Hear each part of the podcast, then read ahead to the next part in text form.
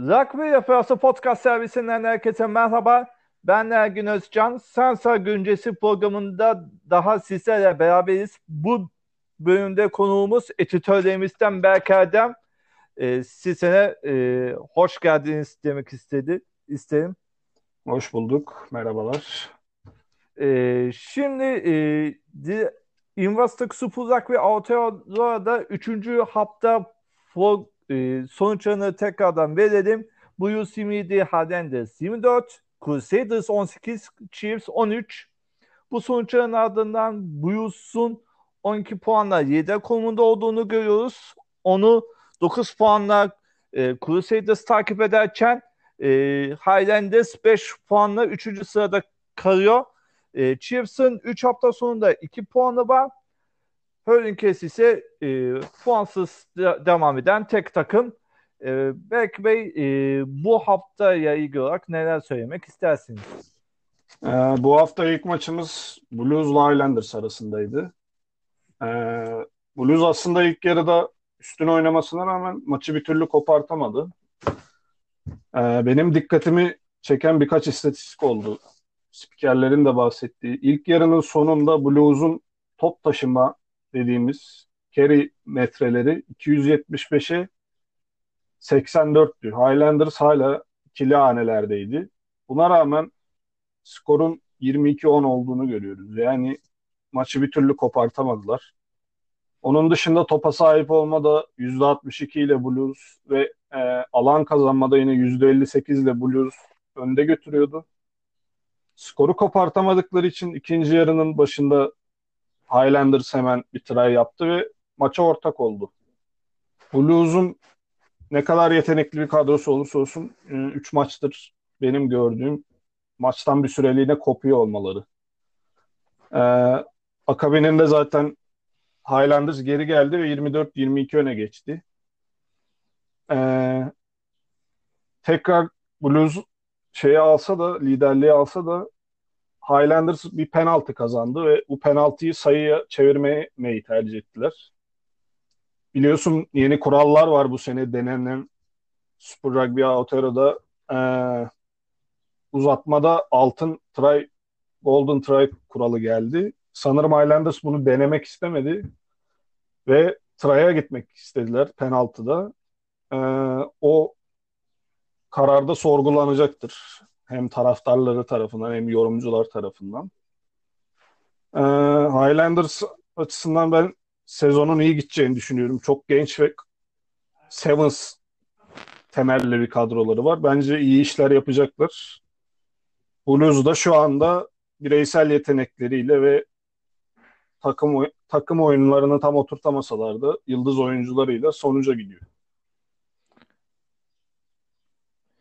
Peki e, Crusaders Chiefs maçı ile ilgili olarak neler söylemek istersiniz?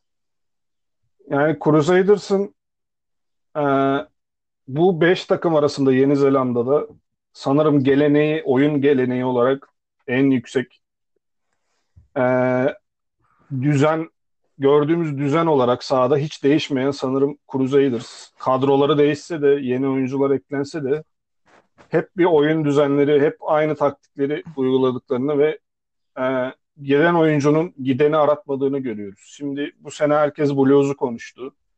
E, Bowden Barrett'ı transfer ettiler. Dan Carter Japonya'dan geri döndü. Blues'la anlaştı eski Crusaders oyuncusu. Şu an bütün gözler Blues'un üzerindeyken Crusaders bence hala bu ligin en iyi takımı. Chiefs'teki düşüş de devam ediyor. Üç maçı da kaybettiler. Üç maç yapmışlardı zaten. Ee, ama Crusaders çok göze hoş gelen bir oyun oynamasa da yani Blues gibi yıldızları olmasa da pek çok farklı alanı oyunun çok iyi oynayabiliyorlar. Kick oyununu çok iyi oynuyorlar. Forvet oyununu çok iyi oynuyorlar. Özellikle back row'ları yani 6, 7 ve 8 numaraları inan, inanılmaz iyiler savunmada ve top çalma konusunda. Bu da ekstra onlara e, topa hakim olma süresini veriyor. Bu sürede de gördüğümüz yaratıcılıklar özellikle 10 numara Moonga'da çok gösterişli bir oyuncu olmasa da Bowden Barrett gibi kikleriyle savunma arkasına kikleriyle fark yaratıyor. Bu maçta da bu şekilde bir try yaptılar zaten. Ben hala Crusaders'ı Blues'un önünde görüyorum açıkçası bu ligde. Chiefs'e gelecek olursak e, Chiefs'te bir düşüş yaşandı ama sanırım bu oyuncuların da yüz ifadelerine ve vücut dillerine yansıyor. Yani eski heyecanı Chiefs çünkü e, Sonny Bill Williams zamanından hep bir agresiflik ve şey e, agresiflikle oynardı sahada. Bu sene bunu göremiyorum. Biraz tek düze bir takım olarak oynuyorlar. Gösterişsiz oynuyorlar ve o ruhu sahada göremiyorum. Bu sezon onlar için uzun geçecek bence. Ee, şimdi Chiefs'tan bahsetmek gerekirse e, malumunuz e, uzun süredir Gade'de çalıştıran Verengattat e, bu sezon e, Chiefs'ı çalıştırıyor e, evet. ve e, Covid-19 pandemisi öncesinde her ne kadar Chiefs o kadar kötü oynamasa bile ki e, Covid-19 pandemisi nedeniyle sezon askıya alınmadan önce 6 maç oynadı ve 4 galibiyeti bulunuyordu. E, lige dönerken baya bir e, e, düşüş yaşayan iki ekipten birisiydi. E, Verengattat konusunda e, neler söylemek istersiniz? Acaba geri dönüşte bir şeyleri yanlış mı yaptı? Yani adaptasyon sorunu olacaktır mutlaka.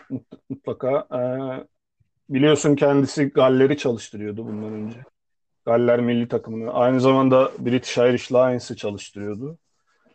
Ee, Gatland sürekli tartışılan bir hoca. Yani Lions'ın başına geçtiğinden beri de Galler'in başına geçtiğinden beri de kadroları, kadro seçimleri e, 2013'ü hatırlarsın 10 tane Galle oyuncuyu British Irish Lions maçına ilk 15'e koymuştu. O sürekli bir tartışma içinde olan bir koç ve e, ya, şu an hata yapıyorsa da o hatada ısrar ediyor genellikle. Galler'de de bunu gördük sonuçta onu başarılı kılan şey o hatalarında ısrar edip bir süre sonra başarıya ulaşması. Ama şimdi kısa bir ligden bahsediyoruz.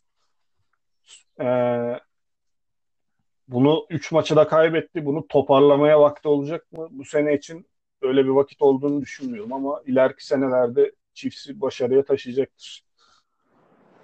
Ee, peki e, son olarak e, e, ligde seyirci alımına başlandı ve hatta buna ilgili olarak da da e, bayağı bir e, dünya basınında da da da ya aldı. Hatta Türkiye'de de bazı e, medya organlarında bu tarz bir haberi gördük. E, si, hala e, şu an üçüncü hafta ve hala yüksek seyirci e, profil bulunuyor. Bazı maçlarda kapalı gişe bir oynadı ama yer yer Hı-hı. boşluklar gör, görülüyor. Bunlarla ilgili olarak neler söylemek istersiniz?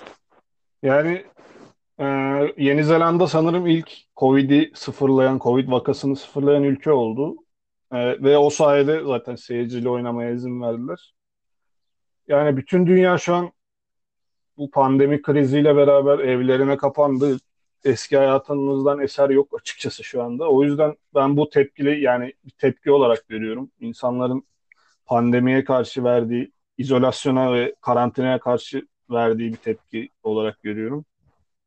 Ee, ayrıca Yeni Zelanda'da her zaman bir numaralı spor rugby ve her zaman tribünler dolu oluyor. Özellikle Highlanders'ın The Zoo dedikleri e, tribün grubu Crusaders'ın yıllardır kapalı güç oynaması ee, onun yani çok şaşırtıcı gelmedi bana onun için.